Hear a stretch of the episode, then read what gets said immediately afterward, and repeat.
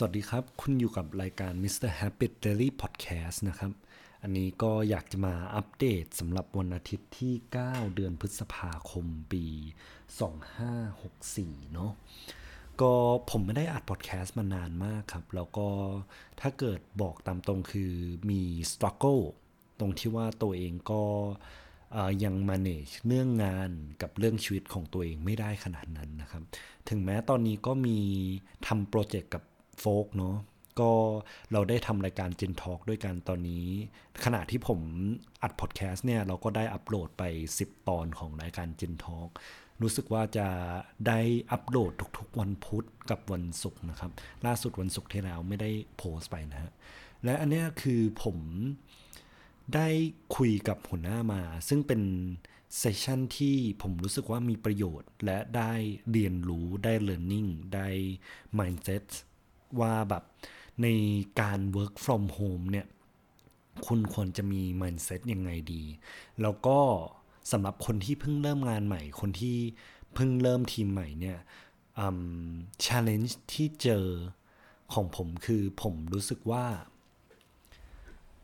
เวลาเราเริ่มทีมใหม่ใช่ไหมหรือว่าเริ่มงานใหม่เนี่ย มันมีอย่างหนึ่งคือเราต้องเรียนรู้งาน และบางทีเราก็ไปเปรียบเทียบกับ คนอื่นๆ ซึ่งของผมผมอะ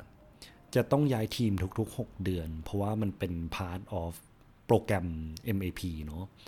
ซึ่งทีมที่ผมได้เข้ามาเนี่ยคือบอกเลยว่ามีแต่คนเก่งๆ คนหนึ่งเก่งด้าน Data คนหนึ่งเก่งด้านแบบ Interact ด้านสอน ซึ่งผมก็ได้โค้ชแบบเหมือนหัวหน้าผมก็อาศัยโค้ชมาแบบเพื่อดูแลผมแล้วก็แบบเหมือนทำงานด้วยกัน ก็แบบทำงานด้วยกันทุกวันเนาะคือผมอะรู้สึกตลอดว่าเออเรา behind เรารู้สึกว่าเราต้องตามเขาให้ทันใช่ไหมคนอื่นเวลาอยู่ในมีติ้งเนี่ยก็มีการที่เขาตั้งคำถามได้รวดเร็ว แล้วเราก็รู้สึกว่าเฮ้ยเออจริง ๆ เราก็มีคำถามเดียวกันนะ แต่เราไม่สามารถที่จะถามคำถามได้เร็วเท่ารุ่นพี่ ไม่สามารถถามคำถามเร็วได้หัวหน้าได้เท่าคุณหัวหน้าใช่ไหมผมก็เลยเออลองขอคำปรึกษากับหัวหน้าผม แล้วหัวหน้าผมก็เล่าเรื่องมาว่า เนี่ยตอนแรก ๆ ที่เขาเข้าบริษัทใช่ไหมเขาบอกว่าหัวหน้าเก่าเขาอะให้งานเขา ก็คือให้ทำ analysis เขาก็ใช้เวลาทำ analysis ตั้งวันหนึ่งเลยเราเขาก็กลับมาคุยกับหัวหน้า หัวหน้าเขาก็เนี่ยเป็นคนที่ตัวสูงมาก ก็มายืนดูเขาทำ analysis ใช่ไหมแล้วหัวหน้าเขาทำภายใน 3 นาที ทั้งที่หัวหน้าของผมเนี่ยใช้เวลาทั้งวัน อันนั้นน่ะเป็นช่วงแรกที่หัวหน้าผมได้เริ่มทำงาน ซึ่งพอไปเรื่อยๆปั๊บเนี่ย กลายเป็นว่าหัวหน้าผมอะ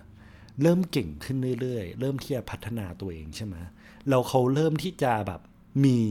การแข่งขันกับหัวหน้าเก่าของเขาด้วย ว่าแบบ เออ มาดูซิว่าใครสามารถที่จะ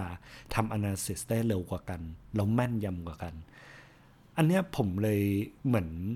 ได้ฟังแล้วก็มีกำลังใจ ตรงที่ว่า เนี่ย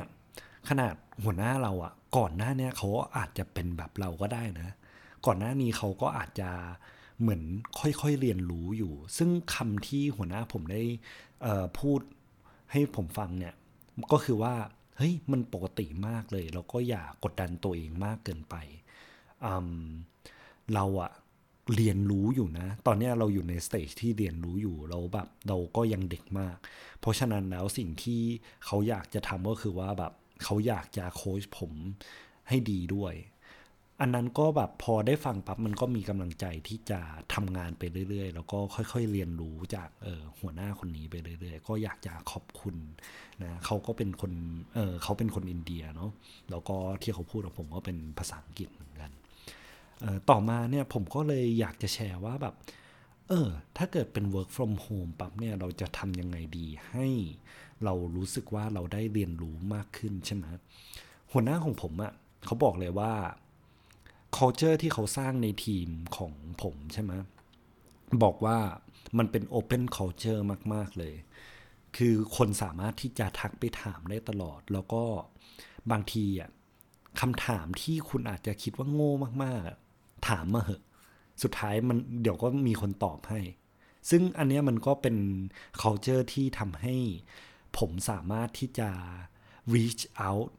หาหัวหน้า reach out ไปหารุ่นพี่ต่างๆ ได้ทุกคนทุกเวลาเนาะ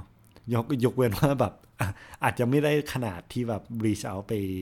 ช่วงวันหยุดหรือว่าแบบหลังหลังเลิกงานเนาะแต่ว่าถ้าเกิดช่วงเวลางานเนี่ยคำถามที่เกี่ยวกับงานคำถามที่เกี่ยวกับชีวิตเนี่ยก็สามารถที่จะ reach out หาเขาได้เลย มีอะไรก็แบบคอยอัปเดตเขาตลอดเรื่อยๆเนาะเพราะฉะนั้นแล้วกล้าที่จะถามครับกล้าที่จะเหมือน เรายอมที่จะดูโง่ตอนนี้ก่อนก็ได้ แต่แบบสุดท้ายแล้วการที่เราถามไปเนี่ยมันก็ทำให้เราฉลาดขึ้น แล้ว take away ของ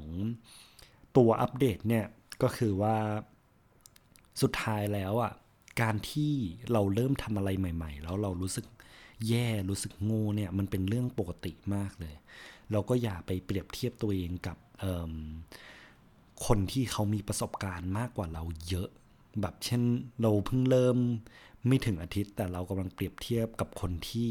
เขามีประสบการณ์ประมาณ 5-6 ปีเนาะเพราะฉะนั้นแล้วเราก็ค่อยๆเรียนรู้ ค่อยๆถามคำถาม ค่อยๆพัฒนาตัวเองไปเรื่อย ๆ สนุกไปกับการเรียนรู้ตรงนี้ แล้วคุณก็สามารถ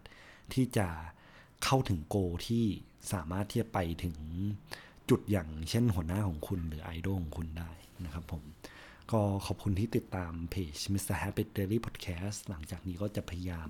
อัปโหลดตัว podcast มากขึ้นนะครับผม ขอบคุณครับ